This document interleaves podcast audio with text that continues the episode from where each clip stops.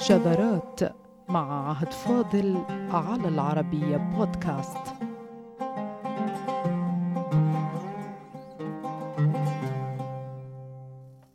مرسح أو مسرح معلقة أو ملعقة تومين أو تموين هفى أو فهى لفح ولحف وسلسال ولسلاس وغيرها.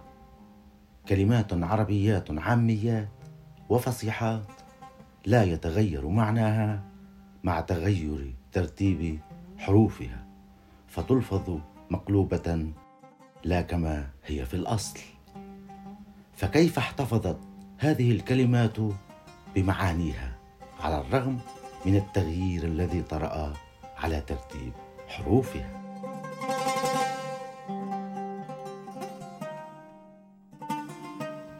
تغيير مواضع الحرف. داخل الكلمة الواحدة يعرف بالعربية بالقلب المكاني ويحصل عند تقديم حرف أو تأخير حرف أو تقديم حروف أو تأخير حروف. ولا يعترف بهذا القلب المكاني عند طائفة النحاة أو اللغويين كافة فبعضهم من يقر به لكن بصفته لغة أو لسانا أي لهجة. ولا يدخله في الفصيح. فيما بعضهم الآخر يقر بالقلب المكاني بشروط معينة وآخرون يقرون بالقلب كيف أتى دون شروط لغوية. ذلك أن القلب المكاني في أساسه جاء لاعتبارات عفوية لسانية قبل أن تكون نحوية.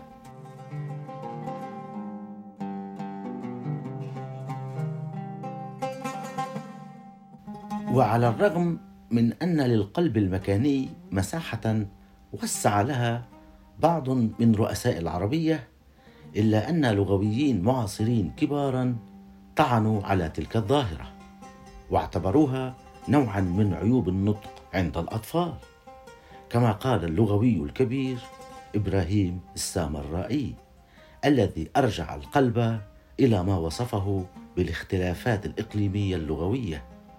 مقرا في الوقت نفسه بأن ظاهرة القلب حاضرة في الفصحى نفسها فلم يفهم من رأي اللغوي الكبير كيف يكون القلب حاضرا في الفصحى وفي الوقت نفسه يراه عيبا في النطق عند الأطفال الذين تتراوح أعمارهم ما بين الثالثة والرابعة من أعمارهم كما حدد.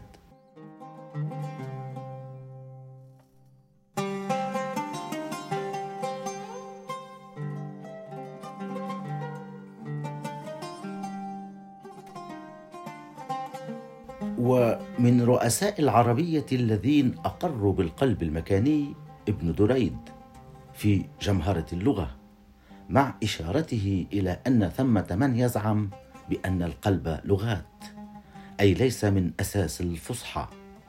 وأقر ابن فارس بالقلب ووصفه بأنه سنة من سنن العرب بالكلام وقال ومن سنن العرب القلب وذلك يكون في الكلمة وذلك يكون في القصة. فأما الكلمة فقولهم جذب وجبذ وبكل ولبك وهو كثير وقد صنفه علماء اللغة يقول ابن فارس. والقلب شيء مختلف عن الإبدال فالأخير مجرد إبدال حرف بآخر كقول مدها عوضا من مدح فيما القلب تغيير في تعاقب الأحرف في الكلمة العربية الواحدة.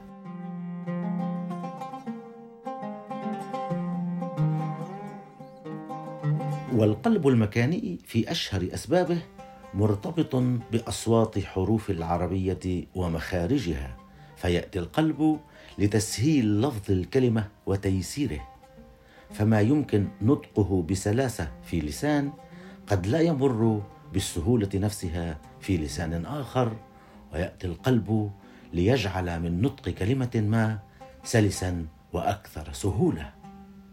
ففي العامية يقال إجعاز مثلا عوضا من إزعاج. وتم جلب الحرف الأخير من الكلمة الأصلية لجعله ثانيها.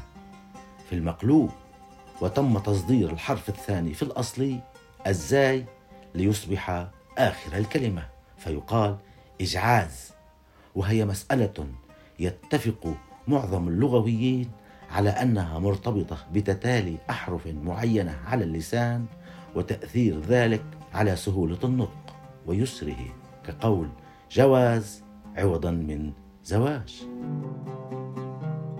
وتؤثر صعوبة النطق على الناطق فيقوم بتغيير أماكن الأحرف في الكلمة الواحدة.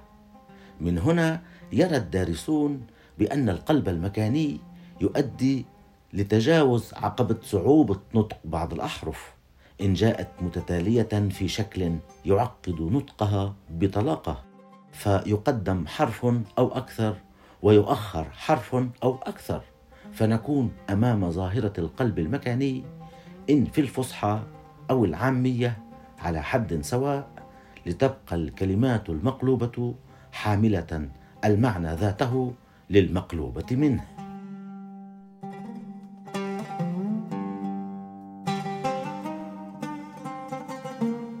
وسعى عدد من اللغويين قديما وحديثا لضبط قواعد القلب إلا أن الطبيعة اللسانية الخاصة تجعل من إمكانية الضبط التام متعذرة. فالقلب أصلا ناتج لتسهيل اللفظ على طبيعة ذلك اللسان أو غيره فصار القلب دون ضوابط مدركة بالكامل وما يقلب في لهجة عربية ليس من الضرورة أن يقلب في لهجة عربية أخرى.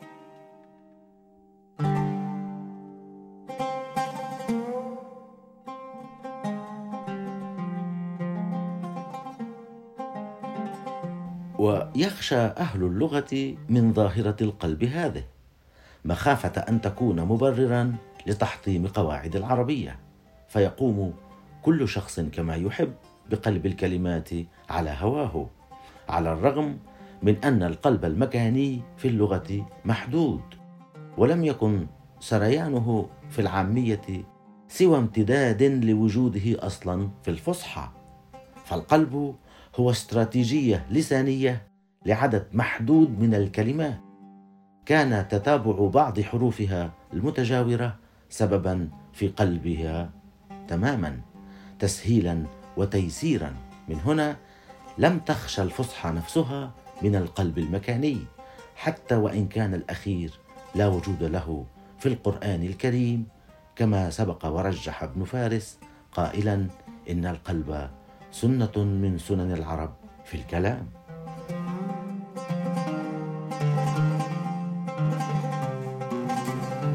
فنرى في عاميات عربيات. رعبون عوضا من عربون. وشطح عوضا من شحط معلقة عوضا من ملعقة. والمغمغة عوضا من الغمغمة. إلا أن المثبت من المقلوب الفصيح يضاهي المثبت من المقلوب العامي عددا. كما سردت كتب اللغة العربية على لسان رؤسائها الكبار. وهذا يؤكد أن القلب المكاني في العربية ضرورة لسانية. اعتمدت استراتيجيا تبديل تعاقب أحرف كلمة واحدة تسهيلا لنطقها مع الاحتفاظ بمعناها الأصلي.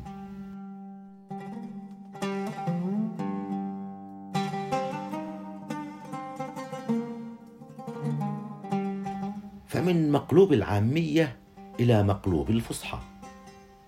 أورد عدد من كبار العربية كلمات كثيرة عدوها في المقلوب ومنها كما في جمهرة اللغة ما أطيبه وما أيطبه وربض ورضب صاعقه وصاقعه لعمري ورعملي اضمحل وامضحل طامس وطاصم.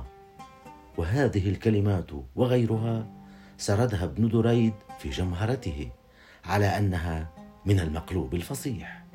غير مهمل القول بأن عددا من أهل النحو يعتبرونها لغات أي لهجات بمعنى أنها لا تسير سير الفصحى.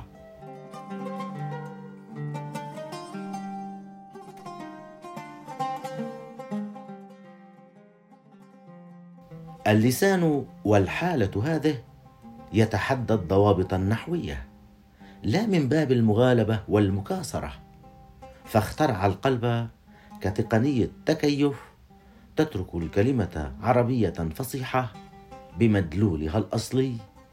مع تبديل بعض مواقع الأحرف فيكون نطقها بعد إجراء عملية التبديل أسهل. ومن هنا اشترط لغويون للقلب المكاني أن يحافظ على المعنى الأصلي للكلمة المقلوب منها وألا يفترقا بالشكل الذي يجعل منهما المقلوب والمقلوب منه كلمتين مختلفتين مبنى ومعنى. يقول الشاعر المخزومي مر الحمول فما شأونك نقرة ولقد أراك تشاء بالأذعان وهي من شأن الأمر وشآن المقلوبة منها بمعنى إذا حزنني.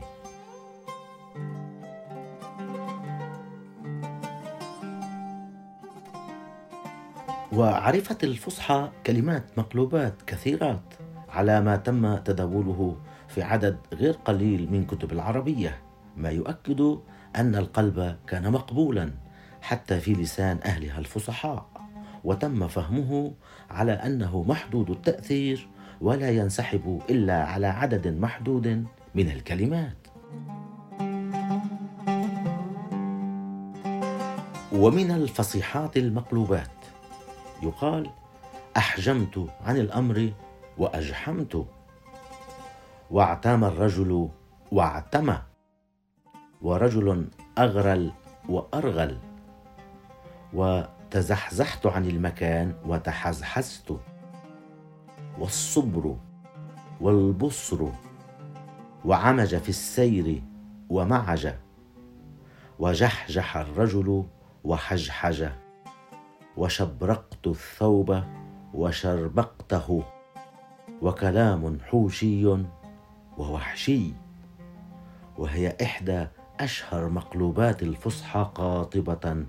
فعبارة حوشي الكلام من أكثر العبارات ورودا في النصوص الناقدة.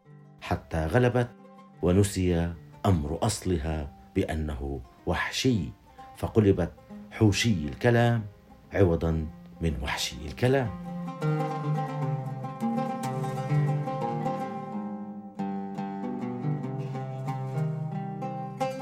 تأكيد القلب عند نحاة. قابله نفي قاطع عند آخرين. فصار هناك ما يعرف بإبطال القلب أي إنكار تلك الظاهرة وعدم الإقرار بوجودها. وأغلب الظن أن سبب الإنكار هو الخشية من أن يتحول القلب إلى ظاهرة أوسع فتضيع العربية ولا يعرف الفصيح من العامي. ثم يتداخل الكلام وتلتبس المعايير ولا يعود للضوابط من دور تقوم به.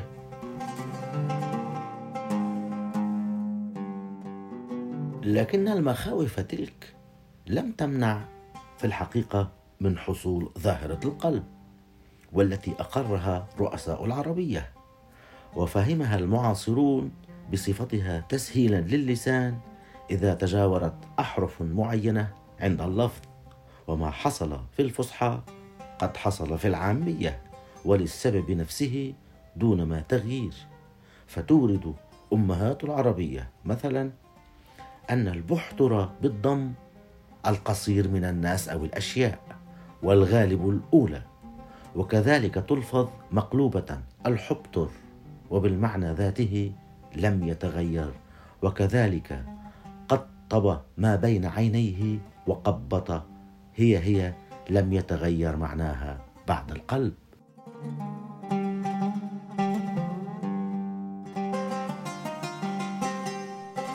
ولعل ما ورد في شعر حسان بن ثابت ما ينبئ عن سريان القلب لدى الأوائل. فقد قيل إن الثارات أو تارات الواردة في بيت له مقلوبة من الوتر. الذي هو الدم كما نقل وأكد لسان العرب. وورد في قصيدة مزلزلة لحسان يرثي بها الخليفة الراشدي عثمان بن عفان رضي الله عنه إذ يقول لتسمعن وشيكا في ديارهم. الله أكبر يا تارات عثمان. وقد رضيت بأهل الشأم زافرة وبالأمير وبالإخوان. اخوانا إني لمنهم وإن غابوا وإن شهدوا حتى الممات وما سميت حسانا ويها فدا لكم أمي وما ولدت. قد ينفع الصبر في المكروه أحيانا.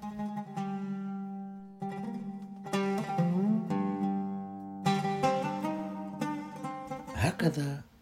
القلب المكاني أيها السادة شكل من أشكال التكيف ما بين الكلمة العربية واختلاف اللسان.